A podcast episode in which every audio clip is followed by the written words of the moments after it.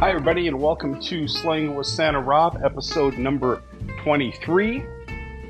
Thanks for being here. I hope you've been enjoying every uh, every week's podcast. We've been having a lot of fun uh, doing these.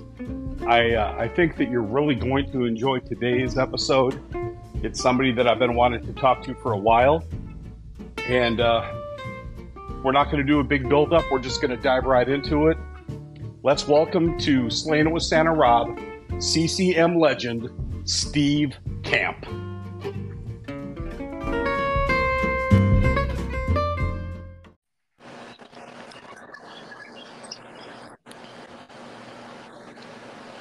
Hello. Are you are you there, Steve? I am here. I can't believe it.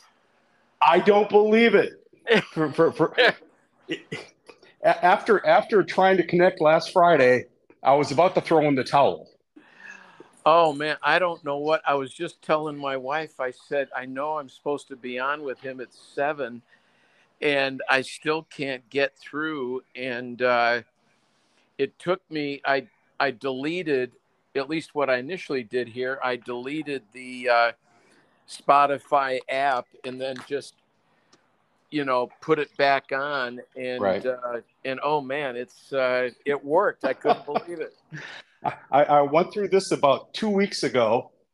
I interviewed uh, Dale Thompson from from the band Bride, oh yeah and, and it never phased me that there would be a headache. He lives in New Zealand, oh my goodness and after about, about about a half an hour, we figured out it was the browser. It just it just wouldn't work with what we have over here in the states. oh and, my and out of out of the blue, his voice appeared. It's like, okay, keep talking. Yeah. oh my goodness man i can't well thank you for your patience Well, I, I'm glad you're here. You're you're the one guy people kept saying you've got to talk to Steve Camp. oh my goodness well hey it's an honor to be uh it's an honor to be slaying it with you tonight this is great Hey, we're, we're happy to have you in the sleigh, man, because this is what it's all about. You, you, you never you, you never know who's going to be on here. I've had wrestlers on here. I have musicians. I've had cartoonists, and and uh, it, it, it's it's always fun. But you know, I, I thought it would be cool just to go back and in the early days and discuss the early career that that you got going back in the seventies. Oh man, it would be my joy. Now, where where am I talking to you at? Where are you located?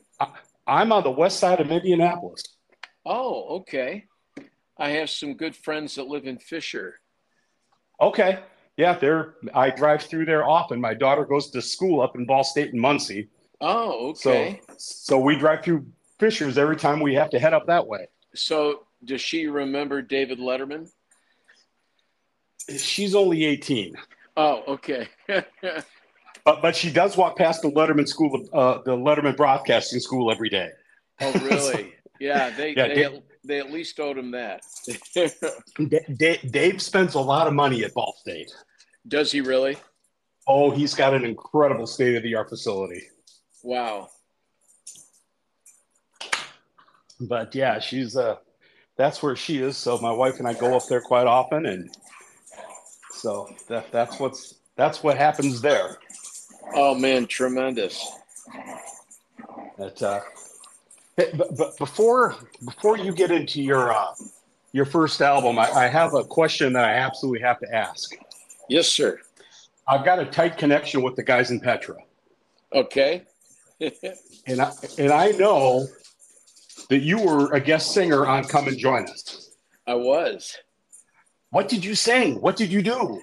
I always I it wasn't a duet. It wasn't a uh, guest soloist. It was just part of a group of backgrounds.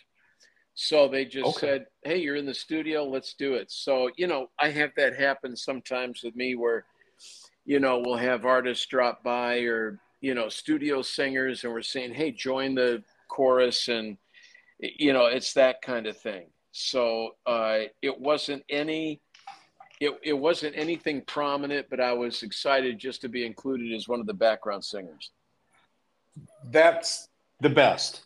Yeah. That that's because I, I remember all those years ago looking through the looking through the credits and going, Steve was on there? really? Yeah, they t- they they tucked me way back in the corner, you know. so, uh, well, it, it's it's hard to sing over Hartman's lead guitar. That's all. Oh, that's very true.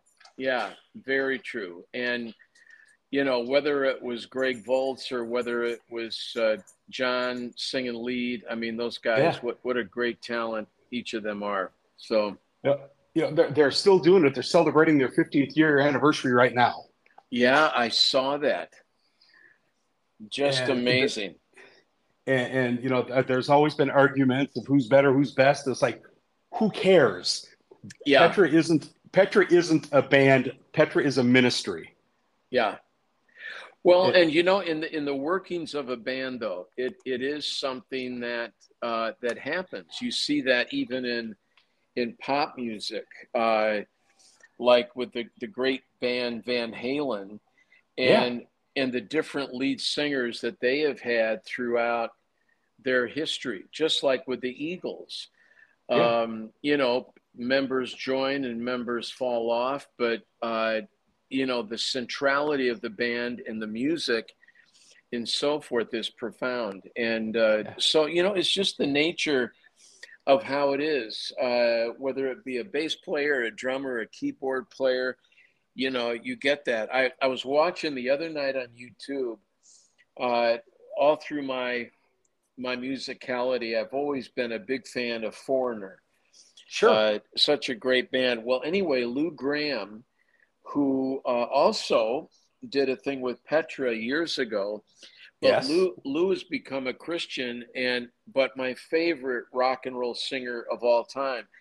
And and you know, he's had some real health problems. So they had to find someone else uh, to take his spot in Foreigner and sing right. those amazing, iconic vocals. And they did. I right. don't know the gentleman's name, but boy. Kel- Kelly Hansen. Kelly Hansen, thank you. And just was tremendous, similar to Steve Perry and yes. and Journey, and uh, so and Steve is now a brother in Christ. So, you know what a what a great journey it is. So it is a ministry, but the band, the elements of that, people get attached to it, and but each singer they got to give each other a little little props because they bring you know something different in the mix, and it's always right. great to hear that. Right. Right. Well, and, and, that's that's where you come in because well, you don't have to fight with anybody. You're just Steve. oh, it's it's amazing the internal battles I've had with myself, Ar- arguing with myself about a lyric and uh, a performance, or you know, you you listen when you're recording a record, you listen several hundred times to every song, and you know every little nook and cranny of where you're hearing the little mistakes or you think you could do it better. So right. yeah, I've had those uh, self defeating battles, and I never win the argument. So it's all good. just just when you think you got it right, you think, no, let's do that one again. Exactly. Yeah.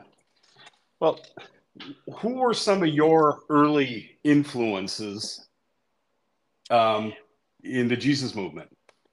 Well, you know, uh, probably the biggest influence that I had was Larry Norman. Uh, you know, I had followed Larry's work since I think Upon This Rock came out in '69, and okay. um, uh, the uh, you know it was such an iconic record. Um, it even holds up today. If people listen to it, it holds up today. I think you can download it and uh, on iTunes or something, and it is really exciting. The thing though about Larry that was my connection there was his songwriting, right? And and it was you know after uh, after I graduated high school, I went on to LA for a time. I got a deal with Mums Records uh, and so forth, and you know it was an interesting thing. I started in pop music that mm-hmm. way. But when Clive Davis told me that if I would change the name of Jesus to Baby, I'd have much better songs. Huh. And uh, and so you know, I I became friends with Larry, and I was glad for his mentorship in my life about how to craft a song. And he was a consummate writer. In fact, I think Paul Simon, at one point, when they said, you know, who is the poet laureate of pop rock music? And it was back in the day, and he said, there's a a guy named Larry Norman, and he hasn't had the commercial success some of us have had, but he's got all the influence. And Larry, tremendous writer. So he was probably my biggest influence. Uh, he allowed me to come out and do some concerts with him, and uh, um, you know different things. And it was uh, it was a delight to be able up up close to to see that kind of gifted man, uh, you know, uh, invest with someone younger trying to deal with the craft of those things.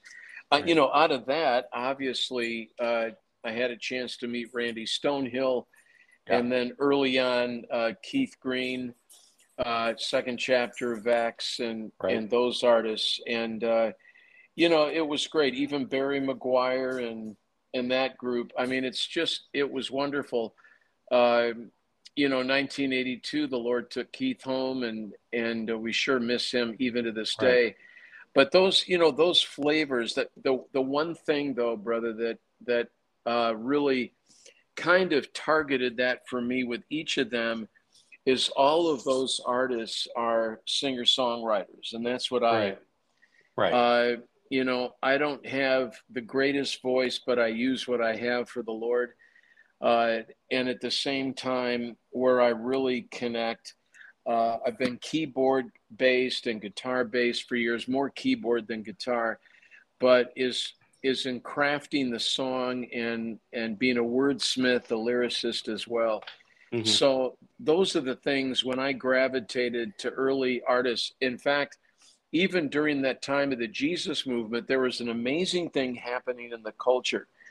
When Explo 72 happened at the Cotton Bowl down in Dallas, yeah, you you not only had Billy Graham as a keynote speaker and some of the early Christian artists like Love Song and others, but you also had in the mix like a Kris Kristofferson or even a Jackson Browne. Mm-hmm. Uh, the music coming out of the peace pollution revolution age in the 60s um, that it gave birth to some great uh, singer songwriters and even in pop rock music they were crafting some great songs. You remember elton john's song tiny dancer? Sure. Uh, bernie taupin you know that great lyricist for all of elton's music you know, he wrote uh, Jesus freaks out on the streets, handing tickets out for God. I mean, the move right. of the Lord in those early days, not like we see in recent days now where it's more manufactured, but a genuine move of revival and reformation in those days. And music was such a big part of the culture. And it was undeniable that even artists within the highest echelons of secular music, uh, you know, were giving attention to it. So, you know, all of that factored into my own development as an artist. And coming out, I grew up in Chicago, uh, mm-hmm. and you know, all of the great R&B with Curtis Mayfield and Earth, Wind and Fire and Lou Rawls. And at the same mm-hmm. time, I remember seeing Styx uh, play, right. you know, in high school and uh, the band Rush and different things. So all of that was adding to my own growth as an artist, a musician, and then it carries on today. Right. Yeah, you just take bits and pieces. It's funny you mentioned Chicago because I've always said I'm a firm believer that the best bands in the world came out of Illinois.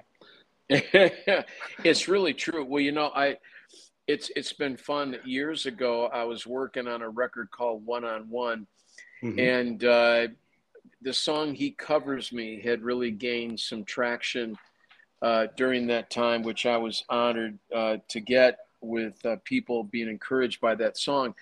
Well, in the studio, I, you know, I said, "Boy, I wish we had some great background guys." And uh, one of the great producers of all time, Bill Schnee, engineer producer, uh, everything from Huey Lewis and the News to Steely Dan to mm-hmm. you know you name it, uh, all the direct to disc recording for Michael Jackson.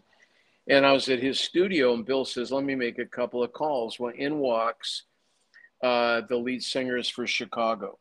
Oh my! And and I became friends with Bill Champlin and Jason Scheff, and and boy, did they sing amazing! And we ended up doing a series of songs and records together. Uh, in fact, I, I heard from them in the studio about a year ago, year and a half ago. Uh, someone had texted me and said, You'll never guess on the tour bus who I'm sitting next to is Bill Champlin, Sons of Champlin, one of the great singers of all time, Jason Scheff, incredible gifted men. I have to pinch myself to think of some of these great artists I've been able to work with throughout the years, but those guys uh, took me inside a bit, and uh, I couldn't have asked for for better influences and the the creativity that they bring to some of my own songs. So it's an amalgamation like you're saying, bits and pieces of the influences of those various artists. So when someone says, hey, man, this song sounds like XYZ, I'm like, thank you, because that's who I was paying tribute to. Yeah. In the musicality of that. And uh, so, yeah, great, great flexibility in that, but also in the writing as well. You mentioned you mentioned some real icons in there. I've, I've had the privilege of uh, of working with with Randy Stonehill and hosting him several times Oh and, wow! Uh, he's a uh, Randy's a great singer. Randy's also car. Randy, if you're if you're if you're listening, you owe me another show in Indy, but that's another story. oh no, uh, Randy is great. I I know he and Phil Keaggy have done uh, quite a few shows over the last several years together. Yeah. Uh, but you know, Randy's. Uh, I mean, some of those early songs of Randy. I mean, people look to Larry for a lot of that early foundation of uh, Christian rock, Christian music, pop music. But you know, Randy's uh, song "Keep Me," you know, running different ones like this. Yeah. I mean, oh my goodness, uh, there was some great, great uh, moments that he's contributed just in music. I mean, whether he was a Christian artist or not, uh, you know, great guitar player, amazing performer yeah. uh, completely uninhibited. I remember the first time I met Randy, I was uh, down on Hollywood Boulevard near the Grauman's Chinese Theater, and I was having coffee with Larry or whatever. And down the street comes this guy galloping, you know, his long, long, kind of twisted hair flowing yeah. in the breeze with you know, skinny as could be. I could only wish I'll, I'll only be that thin in, in heaven. You know, I just, uh, Randy's got my glorified body, but I tell you, he was tramping down the street and it, he was just so uninhibited. And I always appreciated that unconventional way he, he approached music, but still his heart so dedicated to yeah. the Lord. And, uh, so, you know, what a privilege to to count him as a as a friend in those early years and uh, the impact he had on my own life and, and music. His his album Equator was the one that got me hooked on him. Oh yeah, and, and it was and it was more from the humorous side because I thought American fast food was the funniest thing I'd ever heard. Great song. Well, you yeah. see, that's what I'm saying. He brought a satire and a humor of looking at the soup can in a slightly different way Right. Because that's how he approached life. You know, right. it was never conventional. He wasn't cookie cutter. And that that I think is the sign always of a unique and a great artist. I mean, who wants to be a clone of someone rather than an original? And Randy from top to bottom is the real deal, an original great American singer songwriter, but what a contribution he's made to the body of Christ as well. Oh, that's that's a fact, and and, and another one that I have to mention because he told me to say hi to you, mm. and, and that was Tim Archer. Oh, Tim is great! Wow. Yeah, T- Tim. I mean, we, we we've been friends for a few years, and uh, and I messaged him. Oh, I don't know, a couple weeks ago, uh, probably just before I contacted you, and he said, "Say hi to Steve for me." So.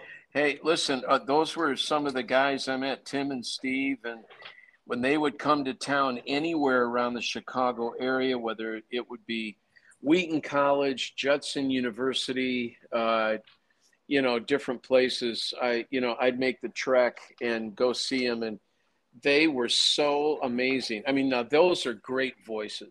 I mean, mm-hmm. in and of themselves, great, great voices. And uh, so, yeah, just thank you for that. Please give him my best because, again, great iconic figures in uh, CCM music. And, and, and, another that he's he's he Stephen Janice are recording uh, their their anniversary album. Oh, tremendous! Which should be out very soon, and and I understand you're recording again. Yeah, it's been a it's been a, a journey, man. Something I've never done before. Uh, I approached Tim Miner years ago about working together, and I didn't know that when he had a production company and was signed with Sparrow Records, and I did several albums for Sparrow back in the day and he said, I want to work with Steve. And, you know, Stevie Wonder signed Tim to Motown when he was just 19 years old. Hmm. And, uh, and Tim has always been a multi gifted, he's one of the few artists, uh, and I mean this seriously, uh, that can play drums amazing, bass, guitar, keyboards, sing, arrange, all these things. His ear, and it's, it's almost, um, Mozart like in how he'll hear parts. And you're in the studio and he's giving these great directions to say violinists my wife is a graduate of juilliard and she did a lot of the strings on this new album. And she would would put down 20 or 22 tracks of wow. violins and viola. And it sounds like a chamber orchestra or the london philharmonic. And i've worked with them before and just brilliant. Well, Tim would be giving her lines to play, and both of us would look at each other and think, okay, how is this going to work? And then he plays it back, and it fits like a glove. What makes him unique, he can't read a note of music. He'll tell you they just look like dots on a page, right? But absolutely intrinsically gifted. And so I approached him about seven and a half, eight years ago.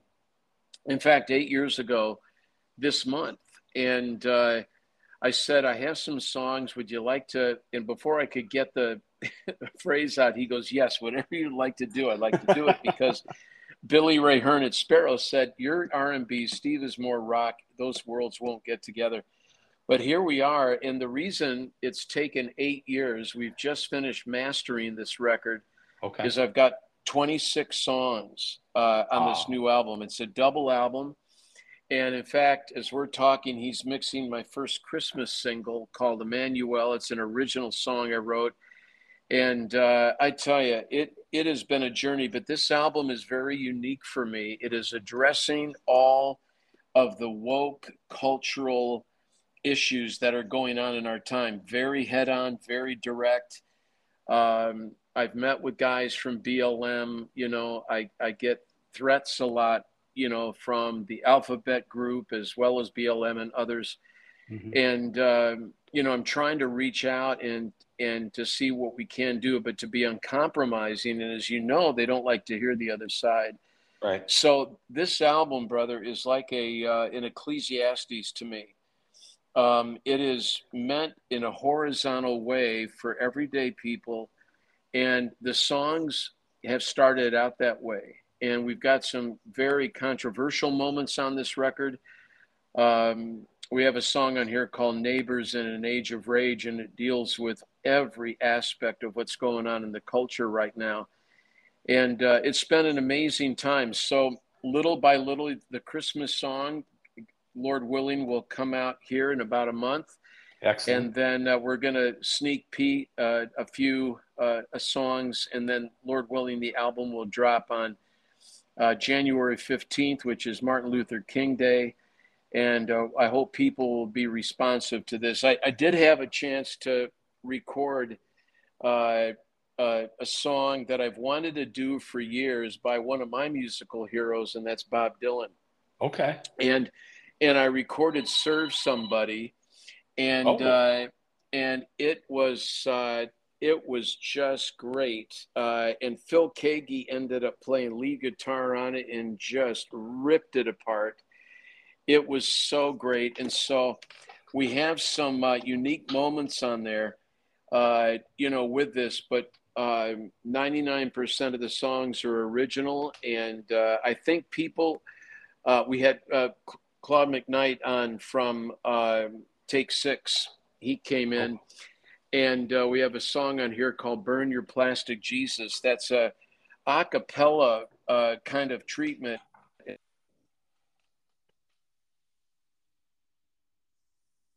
Did I lose you, Steve?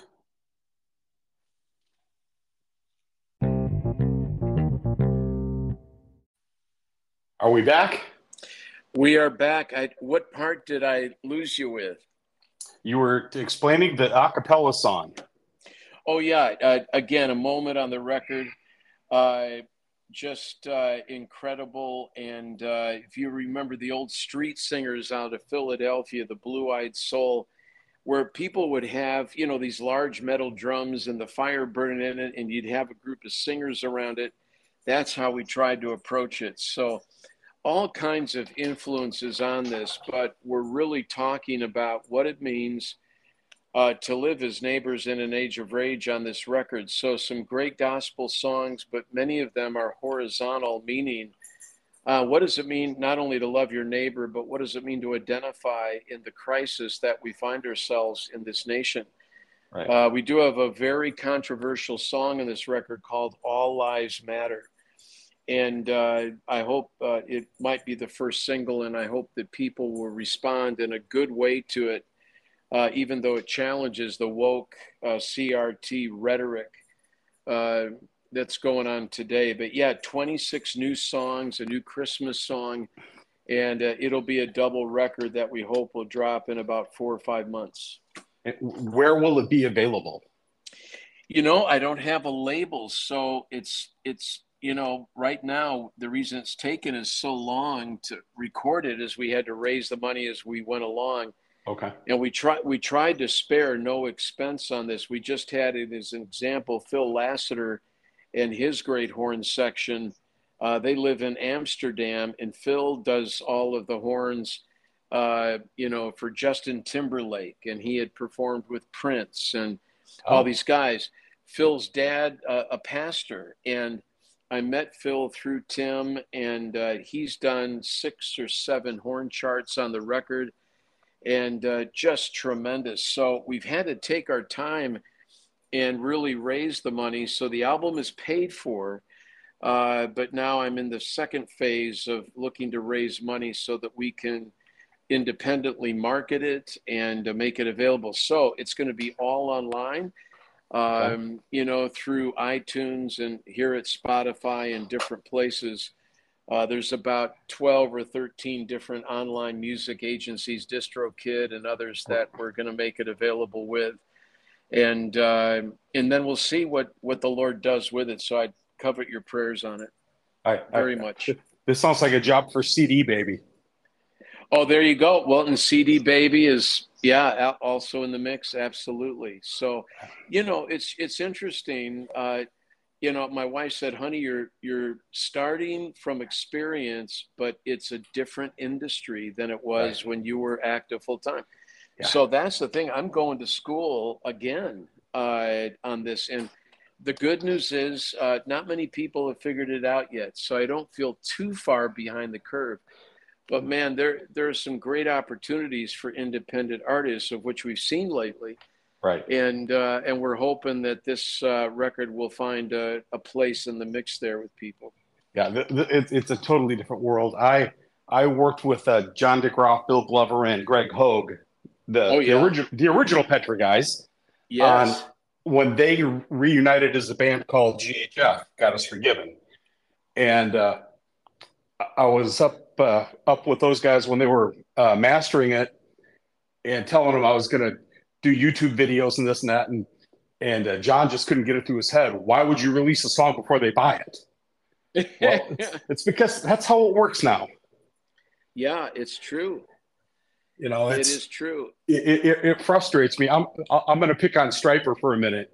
I've been a Stryper fan since day one, but it always bothered me that they were they would release a song on iTunes every few weeks or every month or whatever, and you'd have the whole album before the album came out. Yeah. But well, you know, you see that in the literary field as well. Authors are releasing a chapter a week or a chapter every two weeks with an audio read of that same chapter.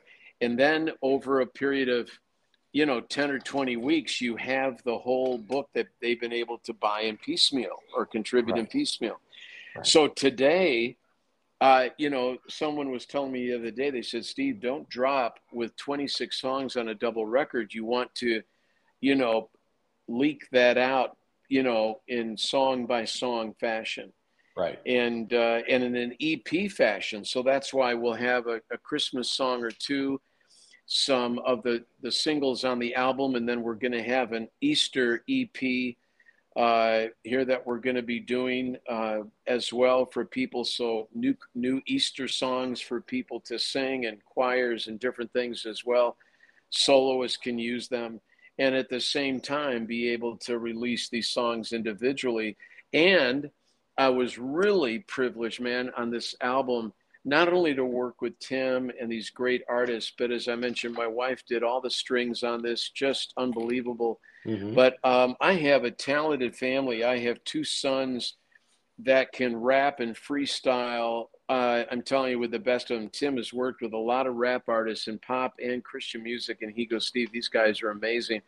So we did a song on the record where they're featured, and uh, some of the kids sang, and then we had them in a group together and uh, so, uh, even there's a song I wrote while putting one of our grandkids that live about 20 minutes from us here, uh, one of our granddaughters, Kai, and uh, we got to have her for a few days while her mom and dad were out a little bit. And and uh, I was starting to sing a little melody to her, and it turned into a song, and it's a parent lullaby for the record.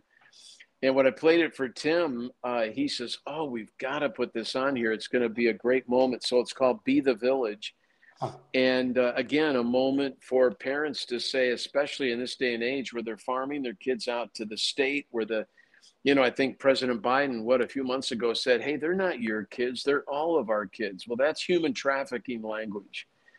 Uh, that is dangerous language uh, for parents, and we're seeing this happen in mass now, uh, where even the state with transgender issues and so forth, they're saying that uh, parents should be left out of decisions directly affecting their kids in education, in this uh, really dark, evil, uh, you know, uh, gender reassignment surgery, mutilation, all these different things. I mean, this is satanic at its core. Yeah.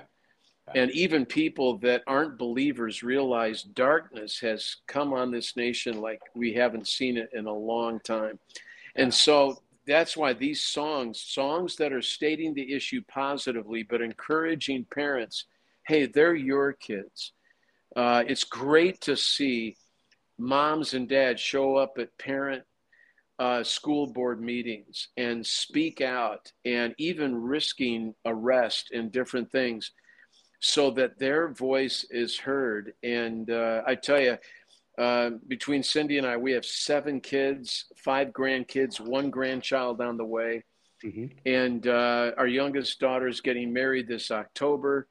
And it's just, it's an amazing time that we live in. But I thank the Lord that um, each of them, you know, uh, those that have kids, uh, want to be strong parental influences in their right. life, and I tell them don't get don't give up ground on this. And so, again, neighbors in an age of rage. How do we respond to these parent issues? How do we respond biblically to human trafficking? How do we respond to the issues of racism and uh, and these kind of things? There are answers in a biblical worldview uh, and that's what I've tried to take some time to write. And uh, Tim and I co-wrote some things as well together. So just a just a joy. Thank you for letting me share, by the way, about the new album because it's been a labor of love so far. Yeah, I, I read about it quite a while ago, and I'm thinking it's got to be soon. yeah, well, you know, we I, I, it was so funny when we had 10 or 11 songs. I said, Hey, Tim, I've got a 12th. He goes, Let me hear it. He goes, It's got to be on the record. well, that continued on for another 14 songs.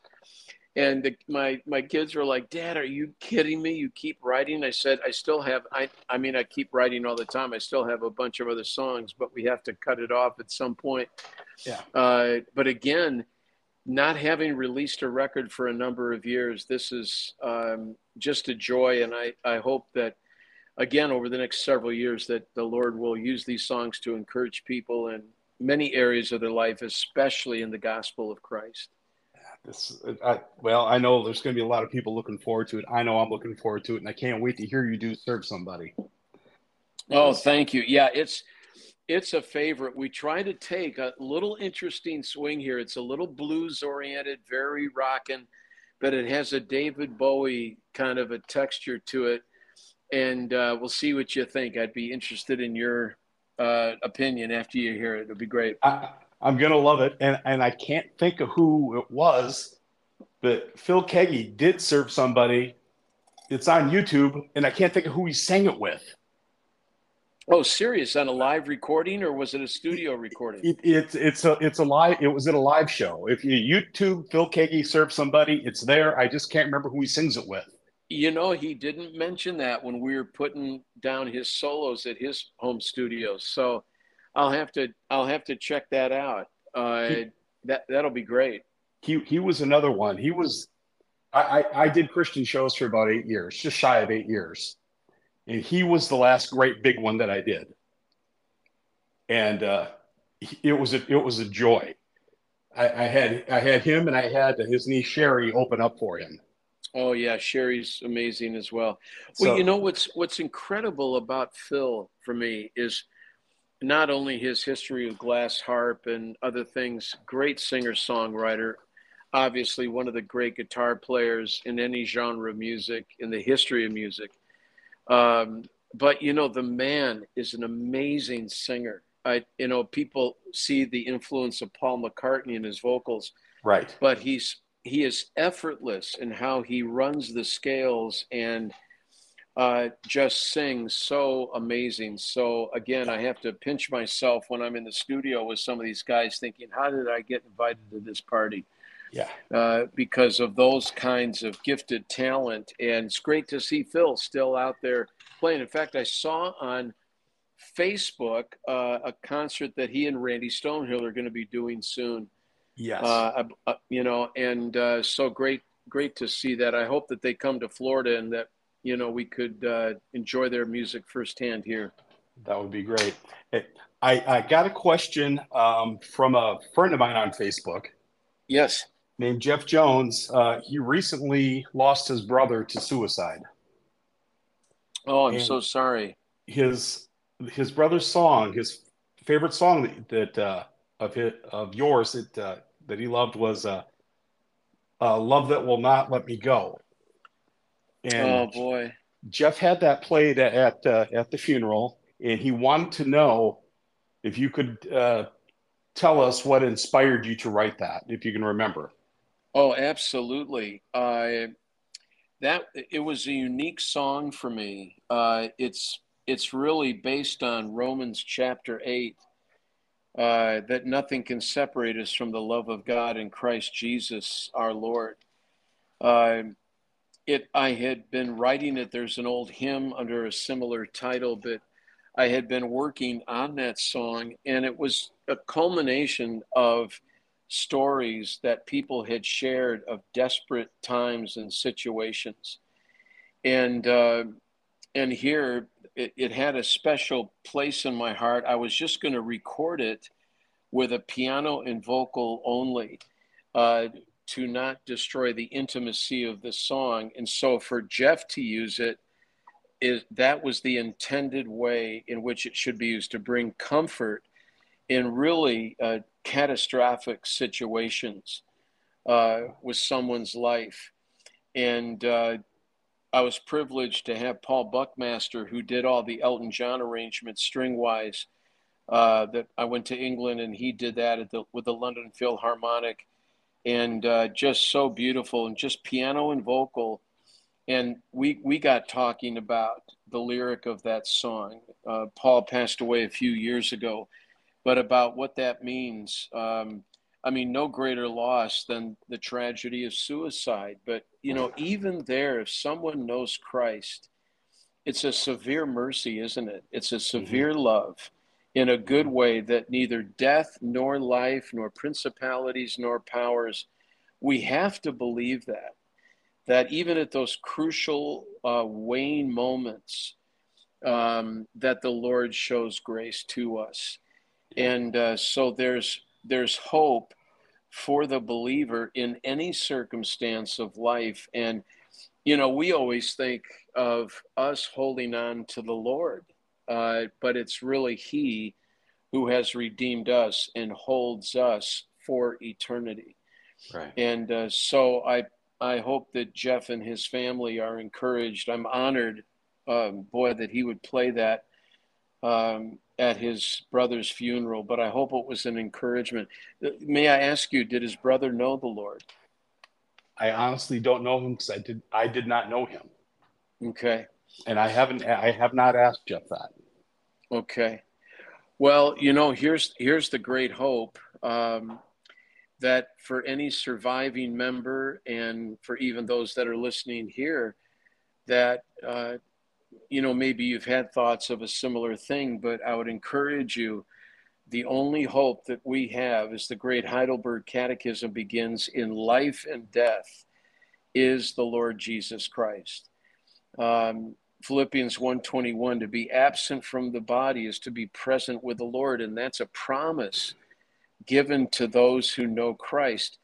Psalm 116 verse 15 says, Precious in the sight of the Lord are the death of his saints. Think of that. I mean, death is the great enemy of the soul, but yet in Christ, there's victory. In Christ, we can say, as Paul did in 1 Corinthians 15, that grave, where is thy victory? Death, where is thy sting? The wages of sin is death, Romans 6:23, but the victory is through Jesus Christ our Lord.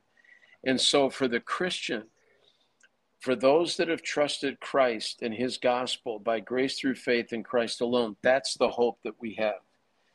Uh, that's the eternal hope we have. If someone dies in their sins, the tragedy is they immediately wake up not in glory, not in the comfort and the presence of the Lord, but in torment and eternal judgment. So, you know, this is this is serious in, in the midst of all the political, economic, educational issues ad nauseum that we see, the big issue is theological.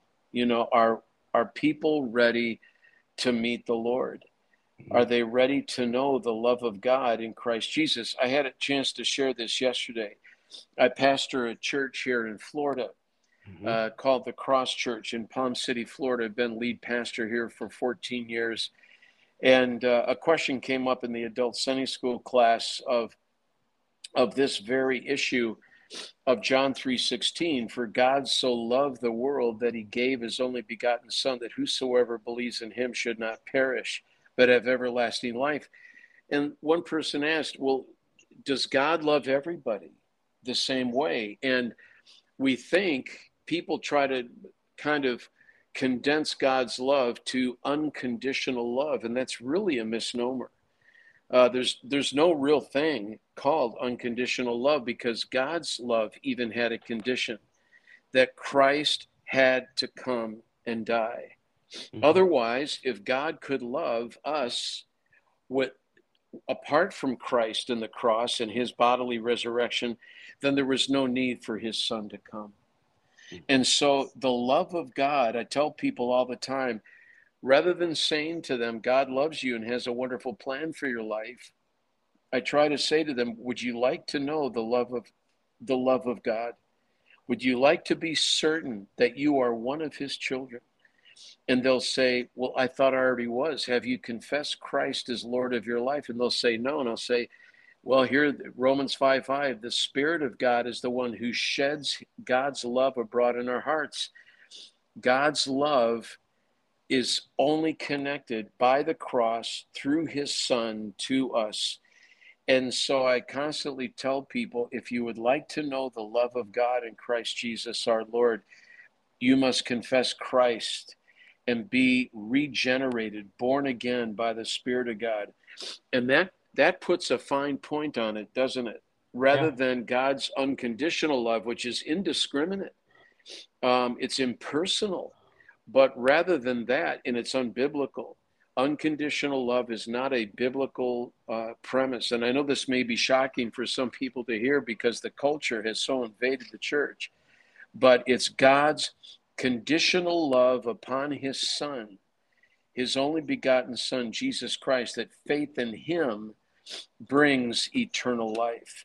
And so all of that was behind. There is a love that will not let me go. And it's because of that love being extended as a gift by God in Christ through the Holy Spirit. I think it's at Romans 5 8 that he says, God demonstrated his own love for us, that while we were sinners, Christ died for us. There's the love of God connected with the cross of Christ. So that was the inspiration for that song. And uh, wow. Jeff, if you're listening, I hope that this is an encouragement to you. And I don't mean this lightly. We'll, lightly, we will be praying for you and your family. Uh, and uh, that you can use this tragic incident as a witness to others to come to Christ. Well, thank you for sharing all that. There, there's there's a lot of man, manufactured uh, Christian thoughts right now. Yeah, and and it's people like to mold things to their own beliefs, and the the the, the truth is a hard thing to swallow sometimes. Yeah, well, you know, you, you mentioned something very important here the truth. Truth, by definition, is exclusive. You cannot have two opposing views at the same time being truth. Um, a truism, two plus two equals four. We can't say two plus three equals four, and even if people passionately believe it. Right. Uh, it it's the same thing biblically uh, I, I try to encourage people these days read the Word of God, read it, uh, go through it faithfully. I developed a reading plan a few years ago where it takes people through the entire Bible in 60 days. And it's only an hour a day, and they get through it all. Then I encourage them once they finish, take a few days break, and then read it again, begin again in another translation. And it's been life changing for folks to read the word. That's different than studying the word, meditating upon it, obeying it, um, hiding it in our hearts, and so forth. There's a joy in just reading it, a blessing in just reading it devotionally. And when we do that, we discover the truth of all issues of life and godliness are contained in the scriptures for us. And then we're not deceived by those cultural uh, voices that try to creep in by the spirit of the age that that want to make a mockery of the Lord and, and crank out fake Christians that love to show up to church 11 o'clock sharp and leave 12 o'clock dull and they don't know Jesus. They've been to church, but they've never come to Christ. Church is important, but you must come to Christ first. And uh, so, yeah, it's um, uh, wonderful thought you had there. Truth, by definition, is exclusive. So when Jesus says, I am the way, the truth, and the life, no man comes to the Father but by me, he alone is bringing us to the nexus of all issues. What does it mean to be saved and have eternal life? Okay, we're hitting heavy stuff, guys. uh, let, let, let's soften it up for one second. Sure. Let's go back to the music days. What is your opinion of, of what was your highlight album for you? Wow, what a question. Um, I, am looking at your discography right now and I'm thinking, I couldn't even begin. Yeah, you know, each one is so different. Uh, and and and done in themes. Mercy in the Wilderness was in 94 a, a praise and worship record uh, a bit ahead of its time because the big praise and worship craze as it were hadn't really hit the united states yet and uh, so it was early on in fact the label was like these are all praise songs what are we going to do with it mm-hmm. and uh, so that was unusual. But it's been a an encouragement. Then you have Justice. Uh, that has songs like Don't Tell Them Jesus Loves Them and Do You Feel Their Pain, written about the AIDS issue in 87 uh, at the time. One of my favorite records is Consider the Cost, which was written after reading my friend John MacArthur's book, The Gospel According to Jesus. And I, every song on that record stems from that book in some way, shape, or form, and it's all about the gospel. Right. Uh, you know, Saying It With Love was my first record. People say, Boy, Steve, you looked young. I said, Well, I was. you know, there's a reason I look like I'm in my 20s. Uh, 22, I think, in fact.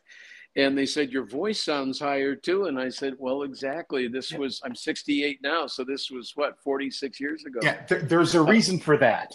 There's a reason for that. Exactly. And, uh, but I'm, I'm still alive and kicking. So here we go. Um, you know, uh, the After God's Own Heart record uh, was timely because it came on the heels of all the major TBN scandals that happened years ago. And uh, people, I, I, you know, were saying, "What are you going to write about this?" And I wanted to write an album that would be an encouragement. And John Rosasco, again, a great producer, writer, piano player, arranger. Uh, I told John, I said, John, could we do a hymn on this record? So he did a beautiful arrangement of When I Survey the Wondrous Cross. Mm-hmm. And uh, it's a favorite. So, yeah, you know, these varied records throughout the years. Uh, Taken Heaven by Storm was my first album uh, that I worked with Michael Omartian on. Okay. And so that has special meaning for me. But it was uh, a record that featured a song called He Is Able and I wrote that for John's wife, John MacArthur's wife, Patricia. She and her daughter were in a very severe uh, car accident. And when I saw her, she had uh, one of the devices on, they had to bolt into her uh, head to hold her neck straight. She had broken vertebrae. They were wondering how she was going to survive. And I was praying for her one night and working at the piano. And the phrase, I kept coming across was "He is able," mm-hmm. and uh, and so I wrote that song for her and praise the Lord. The Lord healed her and restored her health. Um, so anyway, these different albums have different meanings, uh, you know, going on at the time, and uh, I'm just glad that uh, the Lord still uses some of these songs to encourage people in their life in Him. I think I just asked you to pick your favorite child. So that, yeah, that that's probably, right. That, that, probably wasn't fair. well, you know what? Uh, it it's hard because the songs represent different things at different times, right. and some of my favorite songs are songs that uh, maybe didn't enjoy the kind of airplay that I thought we might get or whatever, but it, it had ministry in people's lives personally on a more intimate level and that's something as well. Uh, I mean, if the Lord allows me to live another 20 years, and you know, when I started on this project, I said, Tim, am I too old to start recording? He goes, Hey, the Stones are in their 80s. You're fine. Uh, and, and their new album just came out. And their new album, exactly, and and so one of the things I thought would always be great is to begin putting the Psalms to music and calling it after uh, Charles Spurgeon, the great 19th century pastor at the Metropolitan Tabernacle Church in England, in London. Mm-hmm. His definitive commentary was the Treasury of David. It was his magnum opus. And I thought, wouldn't it be great to take a series of Psalms, put them to song, and include some of his words as a devotional guide to go along with the songs so that people are actually able to sing psalms and hymns and spiritual songs right. In their private devotional life as well as at church on Sunday. So that's a future project. Uh, but yeah, you're right. These these albums uh, they all have a different tone and personality. Plus, a lot of it's born out of my own life and trials and and so forth. So you get a glimpse of your own growth in the Lord and what he was taking you through at the time. So it's hard to say this one means more to me than something else. Right. Yep, yep, yep. Okay, I'll admit it wasn't a fair question, but we got the answer that we wanted. No, So great what- question. No, great. You know what? I very rarely come across a question that I haven't been asked before, and maybe along the road someone did ask that, but may, they usually ask on what's your favorite song as opposed to a body of work. So Right. kudos, kudos to you, my brother. Real, well done. well, it, it, it's cool that that you're recording again. Um, and, and I don't know if you're you're friends with, with Nancy Honeytree, but and you made me think of this because you're recording again. Nancy's about to release her first song in years, Oh my goodness, that's great. I, and, and it's simply called Jesus People. oh, interesting. And Wow. I got to, I got, I'm one of the first guys who got to hear it. Okay, And- well you have you have DC Talk that did Jesus Freak, so this could be a nice B side to that wonderful song. Uh, how is it? You've heard it. Uh, it's amazing. Billy Smiley produced it. Oh wow. and uh, I won't. Well, Phil's on it. Okay. So, Of course. well, I've seen I've seen that on Facebook. I saw that that she was giving some good, you know, props and kudos to Phil. So I assumed that he had been working with her. I, I haven't seen Nancy in years. Uh, we met at a little uh, coffee house uh, called the Adams Apple in Fort Wayne, Indiana. You remember Yes. that? I, and uh, you know, and she was uh, always a tender, sweet spirit about her. And again, gifted guitarist, gifted writer, wonderful singer. And uh, so, man, isn't that exciting? The Lord is birthing new music, and several of us that uh, were back in the day laying the foundation for this. And uh, great to, I can hardly wait to download that song and the entire record from her. That'll be a a mainstay play I know in my list. it, it- it's just exciting to know that that you, her, uh, the guys from Petra. There's there's always there's new music out there. It may, you know, Petra's not Petra may not be doing new music, but they got their old stuff going. You know, and it's I, I hate the thought of of the classic Christian rock phasing out, but Yeah. the, the revival of the Jesus People music excites me again. Oh yeah. Well, you know that was a sweet time, man. I remember it, it going back to Explo '72. I my father, I was holding him before he went home to be with the Lord, and um, the song "He's All You Need" uh, I wrote out of that experience, and it was a profound impact as a 17 year old. Uh, you know, to be um, having that profound impact of holding my dad. And the thing he told me before he went home to be with the Lord, he said, Steve, Jesus will never be all that you need until Jesus is all that you have. And out of that came the song, He's All You Need. Right. And I asked my family because I had been saving for it and working odd jobs, and my dad and mom had helped pay for the trip and was going down with a couple of guys from our youth group there in Wheaton at Wheaton Bible Church. I said, Should I still go? And they said, Absolutely. This would be a great time. So it was that week. The following week, he went home to be with the Lord in June 6th. And it was the following week or two that Explo 72 was happening. And it was so amazing how the Lord healed, used that trip to not only encourage my own heart from my father's passing, his uh, promotion to his, his heavenly home, but I remember seeing Larry Norman uh, on the street corner there uh, sharing the gospel with a police officer and the man receiving Christ. I remember seeing uh, second chapter of Acts with Barry McGuire singing in a park. You know, there Right. was people all over that area just impromptu breaking out in song. And so when you say that music of the Jesus music of that time, oh, I, I hope we have a rebirth of that today, you know, where it's just done because we love the Lord and we love these songs and we want to see people know him and and even wrestle through the great issues of life Right. together. So yeah, amazing. You- you, you're going to get that vibe when you hear Jesus people because it's it's something else. Oh, tremendous. I, I don't want to keep you a whole lot longer, but I got a couple more questions. Um, Surely. What are the chances of a few more concerts here and there? Well, you know, uh, it's been great. I've gotten permission with my guys here at the church. Uh, as some pastors write books and commentaries and study Bibles, and then they go out and speak and whatever. Uh, they said, hey, you can release records and go out and sing. So, uh, in fact, uh, a week from this Thursday, I fly up to upstate New York and I'm doing a, a men's retreat up there for a couple of days and then uh, speaking and singing at uh, their three main services. Uh, so, this will be, I, I did this last year as well. So, it, I haven't received um, I haven't taken a lot of invitations. I'll say it that way because my first dedication is here to the church.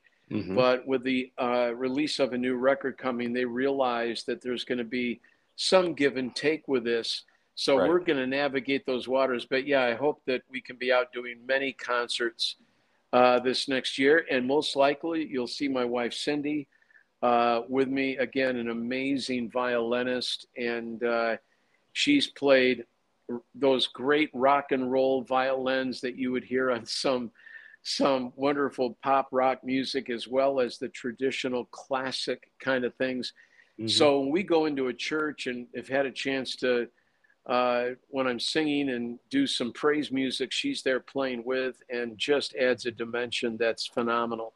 So, uh, you know, and I hope some of our kids can join us as well uh, in that journey uh, it should be great. So yes, look for updates and maybe little mini tours here and there. Great. Now I have something else to plan for next year. Okay, excellent. I, I, hey, I as long a, as long as you have me in Indianapolis, I'll count it a joy. It, will it'll be a ball, and and yes, I I, I took a break in uh, before the pandemic. Yeah, I I did it for a long time, and in the last couple shows, I just got the feeling that the juice wasn't worth the squeeze anymore, so I just laid off. exactly. And, and, just before 2020 happened, I wanted to get Greg Hogue from Petra and, and Nancy Honeytree to do a show for me, just an oh, acoustic. Wow. I was just going to call it Pioneers, and then the lockdown happened and it fizzled out. Oh my goodness! A- after after all the nonsense went away, the first show I did back was was my Pioneers concert with Greg and Nancy, and it was a huge oh, success. awesome! We we had a ball. You know, had, Greg was on a Strat, and uh, Nancy was on her her classical, and they just they wailed. They were amazing. Well, I took a break again, and and then uh, the beginning of this year, my daughter and I were both Elvis fans and we went to the Elvis uh, birthday concert here in Indianapolis. Oh my goodness! The backup singers was Mark Blackwood and the Blackwood Quartet. Wow, what a what a privilege that must have been. So after the show, me being me, I walk down to the stage and start talking to Mark Blackwood. Just a little bit later, I hosted my first Southern Gospel shows with them. Oh, and, that's amazing. And uh, Mark Blackwood's like the nicest guy in the world, and talk about a voice, but you know he's he's the Blackwood. That happens. But so you know, I'm always got my wheels turning. I don't want to do concerts as much as I used to do, but uh, you know, a, a, nice one one good show a year. I, I think a Steve Camp show in Indianapolis could happen. Oh man, just put me down. I'll clear the schedule whenever it looks good for you. Well, uh, well, we'll talk. I could see that happening. I, there's there's one last question, and this is a question that everybody who's ever been on my podcast gets asked. Okay. Being being Santa Rob, you get a wish. So, anyone dead or alive, who would you like to perform with? Oh wow. Um uh, you know who it would be? Uh, can I name two names? Absolutely. Okay. Well, I'll name three names. Okay. Uh, one uh, is my grandmother on my father's side that I never met, but she has written many famous hymns in the hymnal. And I would have loved to have been able to meet her and perform with her a great hymn that she wrote called That Beautiful Name. Okay. And uh, so that's one. The second one might be a surprise, and it would be George Harrison from the Beatles. Okay, that just excited me.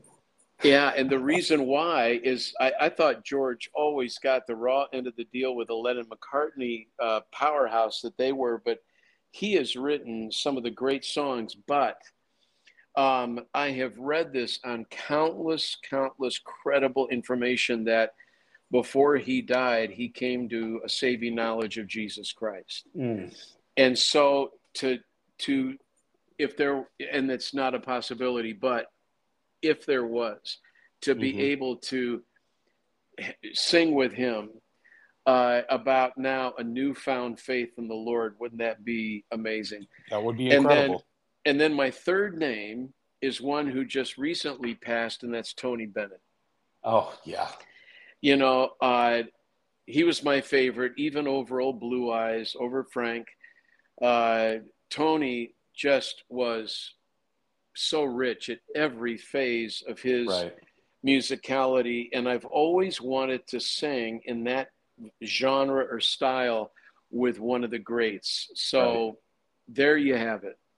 That's it.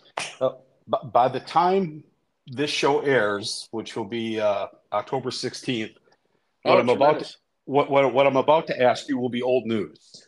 Okay. But but it wouldn't be right if I didn't ask you this. We just lost Mylon Lefevre. Yes. Did you know Mylon and what was his influence?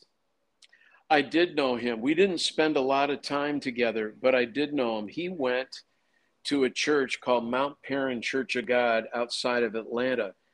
And we had some really dear mutual friends there uh, together. But the first time I met Mylon was in Nashville at a, uh, we were both staying at a little kind of artist hotel right down on Music Row. And when I first met Mylon, he had really long black hair with Indian feathers in his mm-hmm. hair. And and you know, but he just he was legitimately one of the great southern rock uh, voices. I mean, he just could cross all genres and right. and so forth, and and so uh, when he really became uh, sold out to the Lord and formed Mylon Lefevre and Broken Heart, and then the great gospel songs that he generated throughout the years, and we'd see each other at different venues and so forth. Uh, you know, we wouldn't we didn't get to spend uh, what I would call hang time, you know, mm-hmm. just where we were down the road from each other, but it was always pleasurable. And the thing I appreciated about Mylon is not many can come out of the background that he came out of, survive it, and it adds to the betterment of his life and in music is to his musicality. Yeah. And he used that past platform then is a great heroic voice for the kingdom. And uh, so he will be missed. I know he was battling cancer, and it's good to see now the Lord has brought him home and he's free from that suffering. Yeah. Yeah.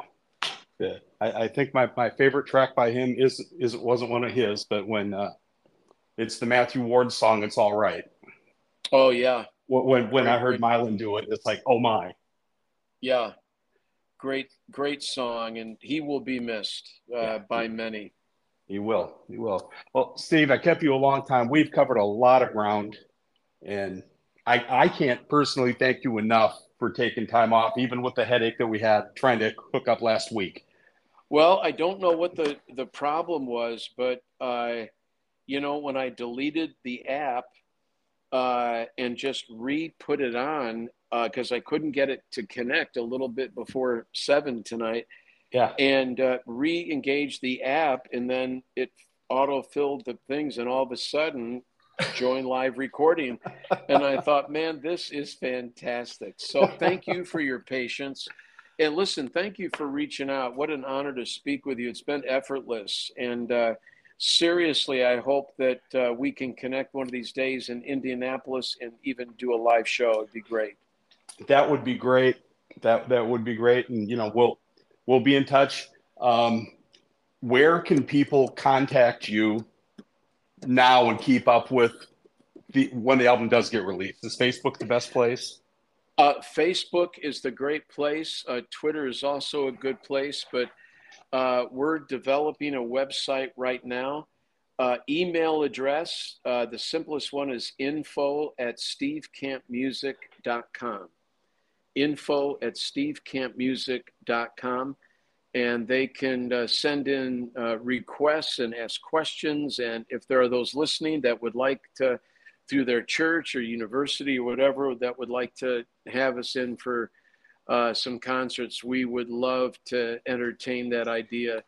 And maybe I could even coax Tim Miner to join us on a few of those shows. So it could be great. There you got it, guys. Contact him because we need to see Steve Camp back out on the road again. We need to get the Jesus Revolution happening again. Oh, amen. Thank you, my brother. Appreciate it greatly. Steve, thank you for your time, and we'll be in touch very soon. All right. Lord bless. Thanks, man. Bye bye. Bye bye.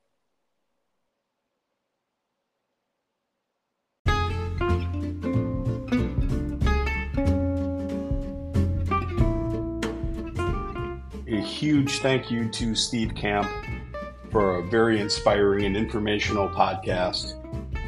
Um, it would be great to see Steve back out on the road again and it's going to be super to hear more of Steve's music in the in the very near future. So you heard him, info at Steve Camp. Uh, send send him that email. So thanks, Steve. Again, I can't say thank you enough. If you enjoyed this podcast, please send me an email at uh, Santa Rob Podcast at gmail.com. Let me know what you thought uh, you can do the same on Slaying It with Santa Rob on Facebook.